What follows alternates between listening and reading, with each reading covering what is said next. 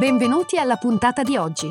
Questo è The Big Fat Voice, il podcast dove psicologia, musica e teatro si incontrano e si intrecciano, ideato e condotto da Massimiliano Becco Gagliardo. Per maggiori informazioni e per contattare e fissare un appuntamento con Massimiliano, puoi mandare un'email all'indirizzo thebigfatvoice-gmail.com e puoi visitare il sito www.thebigfatvoice.com. Puoi seguire la pagina Facebook The Big Fat Voice e richiedere l'accesso al gruppo Facebook The Big Fat Voice Podcast Community.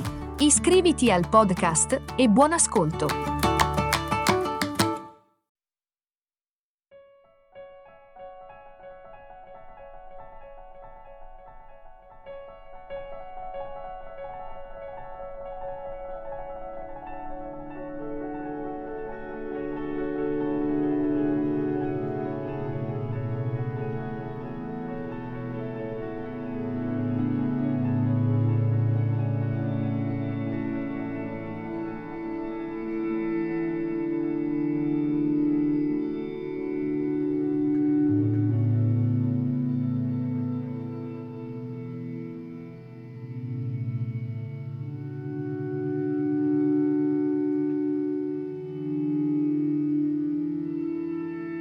A quanti di noi è capitato di chiederci chi sono davvero?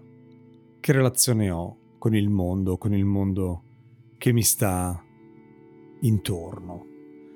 Beh, prima di arrivare a parlare di depersonalizzazione è interessante dare un'occhiata proprio a queste sensazioni. A volte penso che i miei pensieri magari non sembrano veramente i miei o magari in alcuni momenti della vita mi guardo allo specchio e non mi riconosco. Questi generi di pensieri in realtà si verificano con molta eh, frequenza e in persone con un'età eh, soprattutto eh, tra i 20 e i 25 prima dei 30 anni e possono verificarsi anche eh, successivamente e sicuramente in eh, momenti in cui siamo sottoposti ad una grande pressione di eh, ansia. La ricerca della propria identità e del proprio posto nel mondo è sicuramente una costante. Tutti ci siamo chiesti qualche volta, anche più di qualche volta, chi siamo, da dove veniamo, dove stiamo andando. È assolutamente una cosa normale.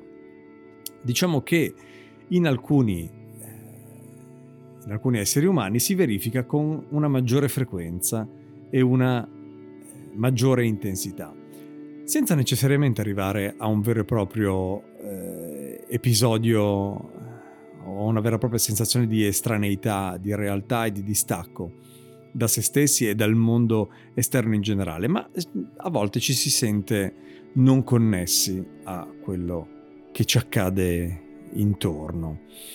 Eh, I pensieri ricorrenti possono essere non sono nessuno, non ho eh, niente di me o um, episodi di, ad esempio di bassa emotività, so di avere dei sentimenti ma non riesco a sentirli, oppure mm, mi sento la testa annebbiata, oppure episodi somatici come ad esempio eh, percezioni legate al, al, proprio corpo, al tatto, alla propria eccezione, alla fame, alla sete, alla libido, ad esempio.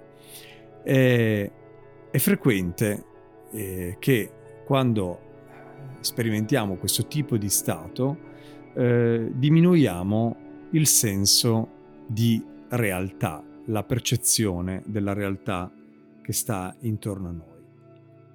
Certo che i sintomi che portano a questa eh, depersonalizzazione a diversi livelli sono eh, legati a diversi eh, fattori. Eh, l'irrealtà dell'io, le alterazioni della percezione, possono essere esperienze eh, corporee anomale, intorbidimenti fisici, emotivi, distorsioni del tempo, anomalie della, eh, della memoria, della percezione dei ricordi.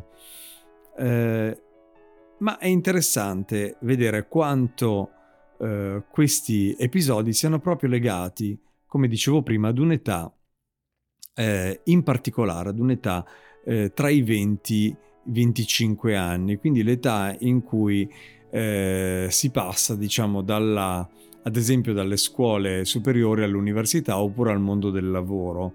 Eh, questo episodio, questi, questa, questo insieme di, di, episodi è particolarmente frequente proprio eh, in quella fascia d'età tra la, eh, diciamo, può iniziare a manifestarsi intorno ai 15-16 anni, eh, anche se in alcuni casi eh, esempi di distaccamento dalla realtà o comunque di fatica a eh, fare i conti con il mondo che ci circonda possono avvenire precedentemente, più del 20% degli studi che sono stati fatti di questo genere di sensazioni possono comparire eh, dopo i 20 anni e solamente il 5% pare dopo i eh, 25. Nel quarto decennio eh, della vita o ancora più tardi eh, è più insolito, ehm, anche se l'inizio può essere assolutamente estrema, eh, repentino, estremamente repentino.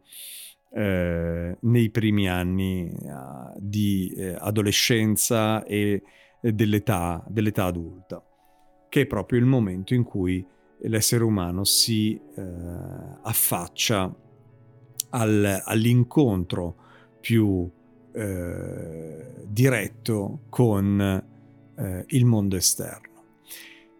Parlavo di università perché eh, spesso il, eh, uno dei salti generazionali che mh, mm, vengono osservati, che ho osservato nella uh, mia esperienza personale, avviene proprio dal momento in cui eh, una struttura eh, pedagogica più rigida, bene o male, eh, cessa di esistere e la responsabilità della propria educazione passa in maniera più importante, preponderante sul eh, soggetto stesso, sullo studente, per questo che ci concentriamo su questa, mh, mm, su questa fascia di età.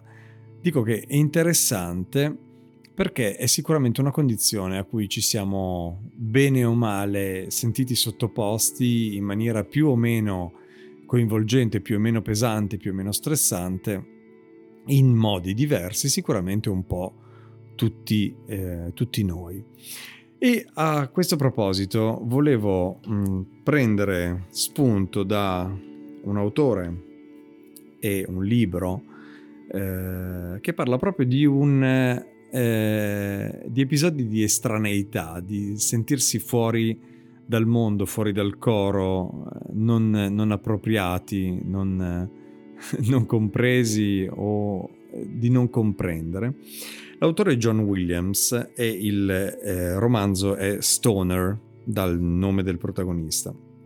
Mi riferisco ad una parte del secondo eh, capitolo in cui Stoner eh, si trova al eh, pub con eh, due colleghi di università, Masters e Finch. Eh, Stoner si è iscritto, viene da una fattoria, si è iscritto mm, a, ad agraria con grandi sacrifici, lavorando, i genitori sono contadini.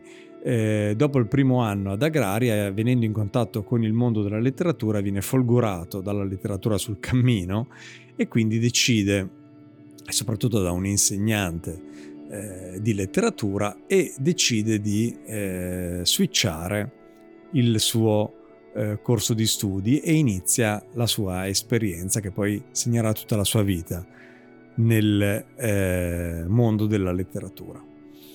Beh, ehm, vi leggo questo scambio che a questo proposito è mi ha colpito, insomma, lo trovo particolarmente, particolarmente intenso. Masters si mise in bocca il resto dell'uovo, masticò soddisfatto per qualche istante e tracannò un bel sorso di birra. Ma vi sbagliate entrambi, disse. L'università è un ospizio, o come le chiamano adesso, una casa di riposo, per vecchi e malati, per gli infelici, per gli inetti di ogni genere. Guardate noi tre. Siamo noi l'università. Un estraneo non si renderebbe conto di quanto abbiamo in comune, ma noi lo sappiamo bene. È vero o no? Lo sappiamo benissimo. Finch non la smetteva di ridere. E cosa abbiamo in comune, Dave? Sempre più preso dal suo discorso, Masters si avvicinò al tavolo con aria concentrata. Cominciamo da te, Finch. Con tutto il rispetto, direi che di noi tre sei il più incompetente. Come sai tu stesso, non sei una cima, anche se questo c'entra solo in parte. Eccoci qua, disse Finch, sempre ridendo. Ma sei abbastanza intelligente, solo abbastanza, per capire che fine faresti nel mondo reale. Sei votato al fallimento e lo sai, anche se sai comportarti da figlio di puttana, non sei così spietato da esserlo fino in fondo. Non sei certo l'uomo più onesto che abbia mai conosciuto, ma non sei neanche un campione di disonestà. Da un lato sei capace di lavorare, ma sei anche sufficientemente pigro per lavorare meno di quello che il mondo si aspetterebbe da te. D'altra parte non sei pigro abbastanza per non imprimere sul mondo il segno della tua importanza e non sei fortunato, no davvero. Non emani alcuna aura, hai sempre l'espressione un po' spaesata. Nel mondo esterno saresti sempre sul punto di farcela per poi finire vittima dei tuoi fallimenti, quindi sei un predestinato, un eletto, la provvidenza la cui ironia mi ha sempre divertito, ti ha strappato dalle grinfie del mondo e ti ha piazzato qui, al sicuro, tra i tuoi fratelli. Poi, sorridendo con aria malevola, si rivolse a Stoner. Non credere di scappare, amico mio, ora tocca a te. Chi sei tu veramente? Un umile figlio della terra? Come ti ripeti davanti allo specchio? Oh no, anche tu sei uno dei malati, sei il sognatore, il folle, in un mondo ancora più folle di lui, il nostro Don Quixote del Midwest, che vaga sotto il cielo azzurro senza Sancho Panza. Sei abbastanza intelligente, di certo più del nostro comune amico, ma in te c'è il segno dell'antica malattia. Tu credi che ci sia qualcosa qui che va trovato. Nel mondo reale scopriresti subito la verità. Anche tu sei votato al fallimento, ma anziché combattere il mondo, ti lasceresti masticare e sputare via per ritrovarti in terra e chiederti cos'è andato storto. Perché ti aspetti sempre che il mondo sia qualcosa che non è, qualcosa che non vuole essere. Sei il maggiolino nel cotone, tu, il verme nel gambo del fagiolo, la tignola nel grano, non riusciresti ad affrontarli e a combatterli perché sei troppo debole e troppo forte insieme. Non hai un posto al mondo dove andare. E tu, allora? chiese Finch. Che dici di te? Oh, oh disse Masters, poggiando la schiena sulla sedia. Io sono come voi, anzi, peggio. Sono troppo intelligente per il mondo e me ne andrei anche in giro a dirlo. È una malattia incurabile la mia. Per questo devo essere rinchiuso qui, dove posso comportarmi in modo irresponsabile senza alcun pericolo, senza far del male a nessuno. Poi si avvicinò di nuovo al tavolo sorridendo agli altri. Siamo tutti miserabili buffoni e siamo al freddo. Re Lear, disse serio Stoner.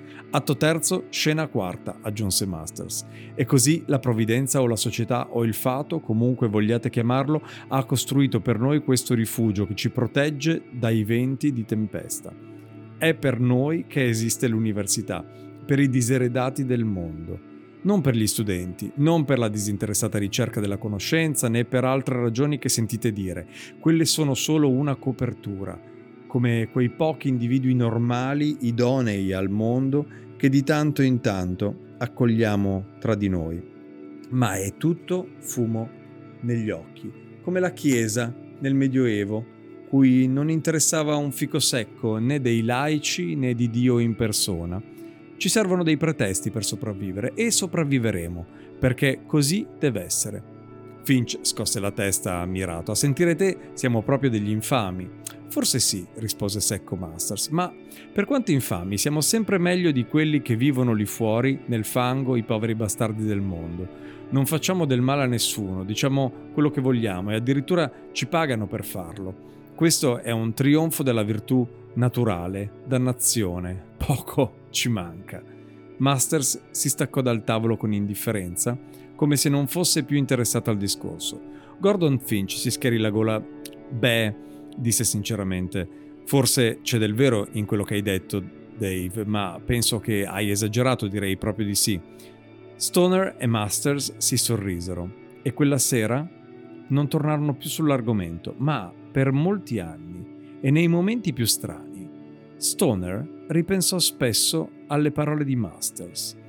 Pur essendo estranee all'idea dell'università che aveva abbracciato, gli rivelavano qualcosa di importante sul suo rapporto con quei due uomini, ricordandogli l'amarezza limpida e corrosiva della gioventù.